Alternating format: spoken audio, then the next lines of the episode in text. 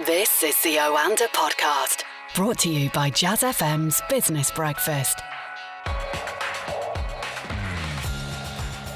Welcome back to the Oanda Market Insights podcast, brought to you with the Jazz FM Business Breakfast and now available on Android and on iTunes. I'm Johnny Hart.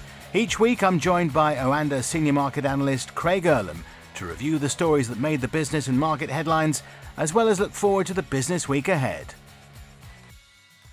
And it's hello again to Craig Erlam. How are you doing? Very good. The sun is shining and the weekend's here. And England are still in the World Cup. We're still in the World Cup. by some fluke. We started the week with a bit of a sell off, but I believe that that is not your market moment of the week. It's not, and for once, it's nice to be talking about something positive uh, as a market moment of the week. And it feels like for the last couple of months, it's always been a negative story. But this week, it's the deal that was reached overnight in typical EU fashion. It was at 4:30 in the morning. I think all of these summits should just start at midnight, having sleep deprived leaders uh, enter the room, and maybe these things could all be wrapped up much quicker. But hey ho. It was the deal on immigration. Now, it'll be interesting to see how this is carried out and how successful it is, but I can't understate just how important this deal is. We've got a populist government in Italy which is ruffling some feathers, particularly in relation to this. We've got a rise of populist parties across uh, the world, not just across Europe, but we are seeing that a lot in Europe as well who are rallying on the back of immigration. We know that, for example, in the UK during the Brexit vote, this was one of the key talking points, and Trump is doing the same in the US right now. So it's clearly a factor that's influencing how people are voting. And we've also got a very unsteady government in Germany with Angela Merkel's sister party, the CSU, having to become a little bit hawkish on immigration because they are facing an election later this year where the AFD are closing in on one of their typical strongholds. So, so much instability could have come as a result of this, and yet they found a deal that all are agreed on, which lays the groundwork for people trying to uh, come into the EU, the sharing of uh, the burden uh, and the financial burden as well. I think this is a massive deal, and I think that's why markets have responded so positively. Yeah, the euro is stronger, isn't it? Has this strengthened the EU's hand? Because this was a weak point for the EU, and now they've got over that. It's a weak point for the EU. Uh, I, I, again, we can't get too carried away and say that, that, we've almost got over it because it seems every time there's a step forward, there's half a step back uh, with the EU. And we saw that with the elections, for example, last year went swimmingly and this year went less so. It was a distraction more than anything else, I think, for the EU because this has to become their priority. The, the future of the EU is their ultimate priority. So the Brexit almost took a back seat. And that's why, despite the fact that we've hit this kind of end of June deadline, we haven't really seen it as much in the news. And the fact that the UK is dragging its feet on releasing its white paper hasn't been met with the same fire and fury that we would have expected had this uh, immigration crisis not come to the forefront of their attention and priority. The uh, euro has uh, strengthened on this uh, news about the immigration agreement.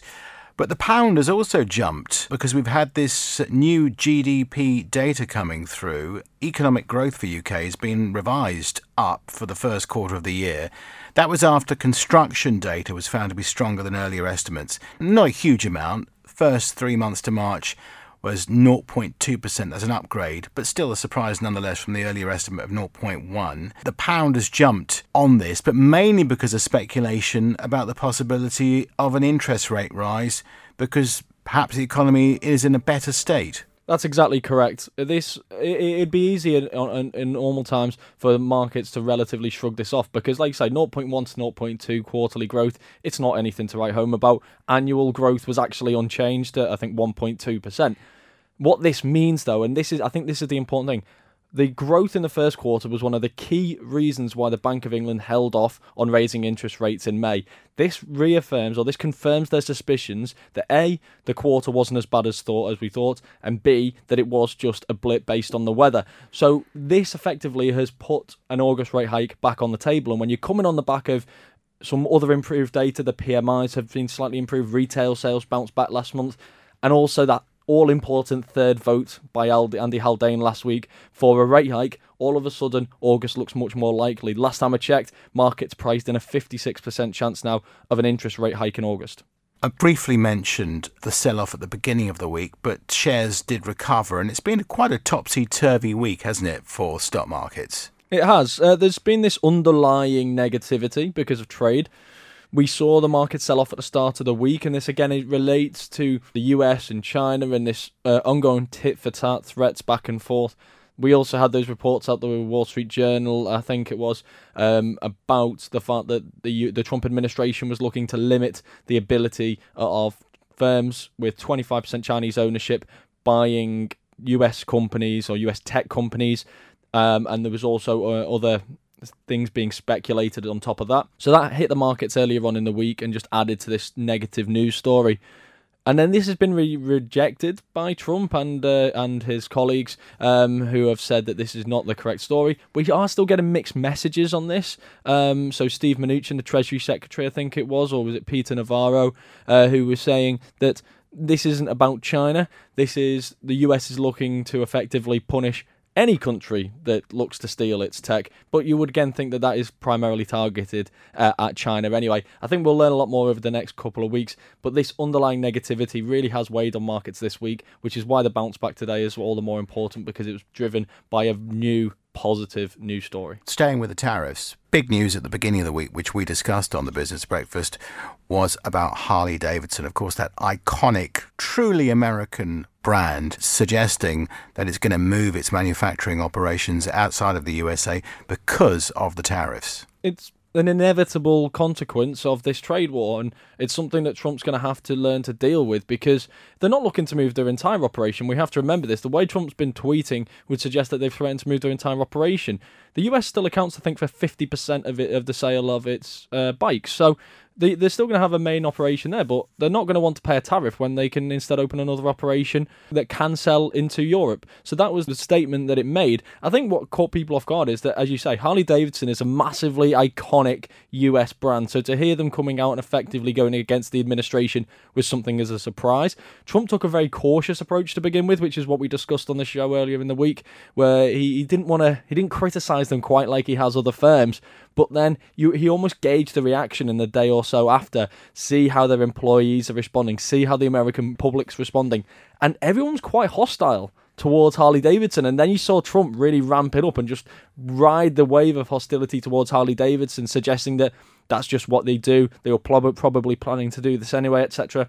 I just think this is a natural reaction to tariffs. It's one of those you're either with us or against us scenarios. There's no middle ground, really, is there? No, Trump seems to be finding that he is the support that he receives from his core base will, uh, excuse the pun, trump anything else, and that includes these massively iconic, popular American brands.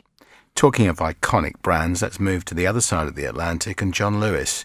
Uh, for so long, John Lewis and indeed its supermarket arm, Waitrose, one of the darlings of the high street. An amazing success story post economic crisis. They've bucked the trend on so many occasions. Is that about to end? They're closing, I think it's four stores nationwide. So it's not it's not a huge, not like Marks and Spencer. But is this a sign of the times? Is this mainly to do with the model of online versus uh, high street changing, or is there something deeper than that? Well, on the one hand, I should be a little bit embarrassed because in previous podcasts, uh, I have identified them as the shining light, what companies should be doing if they want to make a success. But then the other side of that is they're actually doing what uh, a company like that should be doing. So what they're doing is very positive. It doesn't sound great the first half of the year; they're not going to make any money, but they're also investing. I think it was around 500 million in this transformation, you can call it. They are future-proofing the business, and had some of these other brands, the Maplins, etc., this world, future-proofed their business five years ago, maybe they wouldn't be going bust today. John Lewis is recognizing that this is a changing consumer market. They have recognized the importance of online and they adapted a long time ago. And now they're recognizing that the consumer experience is evolving and they need to be ahead of the curve on that. And it was interesting that they highlighted the new uh, Westfield store in uh, White City about the fact this the, the personal shoppers, the experience, and again we discussed this on the Thursday show as well because that's uh, a store that I went into myself recently. I'm about to have my first child. I know nothing about the type of things that you need for a child. One of the experiences which they offer is an appointment, and it's completely free of charge because they know overall they'll make their money back and more later on. And they take you through everything that they have in the store, what you need, what you don't need, what what's got highly high recommendations, what's got good reviews, etc. Not always even the highest priced things. It's just very much an information service. They build your wish list so that someone wants to buy you something, they can just go on the website like a wedding wish list. It's a fantastic free service that is going to pay dividends, and the results that they show from the personal shoppers support this. Other stores are available, by the way, Craig. You know. I, I, think you're starting to see my uh, my, uh, my, preferences. Yes, but the, the John Lewis baby carriage is on its way to you as we speak. seriously, though, they're not resting on their laurels. It was a shock to see that data coming through because it is John Lewis. But you're right. Actually, they're just keeping above water while they can they're keeping above water and they're staying ahead of the curve. And I think a number of businesses need to look to do the same. I think the best thing that can happen right now for the House of Frasers and the Debenhams of this world, which are shutting stores as well, is they look towards what John Lewis are doing and say, how can we do the same to ensure that the stores which are open remain open and we future proof this business? And ultimately, at the end of the day, consumers now have a choice. I can shop online and go on certain websites where these products are cheaper and do it at home while watching TV. But if I come out, I want to come out and get an experience. The high street is changing and it's changing for the better. Let's finish this section off with uh, a subject very close to your heart, and that's beer. actually, in this case, it's, it's CO2, and it's actually quite a serious problem. The carbon dioxide shortage will start affecting some supplies to supermarkets this weekend. This is according to the Food and Drink Federation. As you may know, CO2 is used to, amongst other things, stun farm animals and put fizz into carbonated drinks, and it's used in packaging as well. But it's in short supply. This is right in the middle of a World Cup as well, and we all know about the feel good factor because England, by some fluke, are in the last 16. Uh, perhaps I'm being a bit unkind there, but you know, you, you can't go without carbonated drinks during a very hot summer and a World Cup. The timing is appalling. Yeah, and again, as you as you rightly pointed out, we're all we're talking about is beer, but it's actually used in other in other areas as well, which is far more important than whether we've got a pint in our hand while we're watching the football or. I'm while... not sure about that. Craig. carry on. But yeah, I mean, it, it couldn't happen at the worst time. We're currently going through an incredible heat wave, what we deem a heat wave in the UK. We've got the World Cup on right now. We've got that real feel good factor. Everyone's going out to the pubs and to the different places to watch the match. England are actually doing well. My dark horse tip, by the way, I just want to point that out. And then we've got Wimbledon next. So if the heat wave can continue, yeah. people are actually may actually start to notice this. And like I said, there are obviously more important things as well. Finally, what are you looking ahead to for the week to come? I think the ne- next week is going to be quite interesting. Some of the uh, trade issues are going to continue to linger in terms of economic data, we do have uh, a few interesting points. Most notably, the U.S. jobs report on Friday. So that's always uh, that's widely regarded as the most important economic report uh, of each calendar month. We've also got things like the Fed minutes on uh, Wednesday, which I think people will be paying very close attention to. We have to remember the U.S. central bank recently at the recent meeting upgraded its forecasts for interest rate hikes this year from three to four. So clearly got that more hawkish tone. It'll be interesting to see what they have to say on that. We also have a couple of like uh, UK data points as well, the PMIs for example, and also the Reserve Bank of Australia uh, releases its latest interest rate decision on Tuesday. So as you can see, action packed, but I think everyone's head's just going to be on the football to be honest.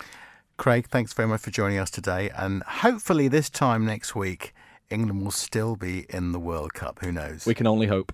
That is Craig Erlam, Senior Market Analyst at Oanda. And don't forget, we are now available on iTunes and on Android. Have a great week.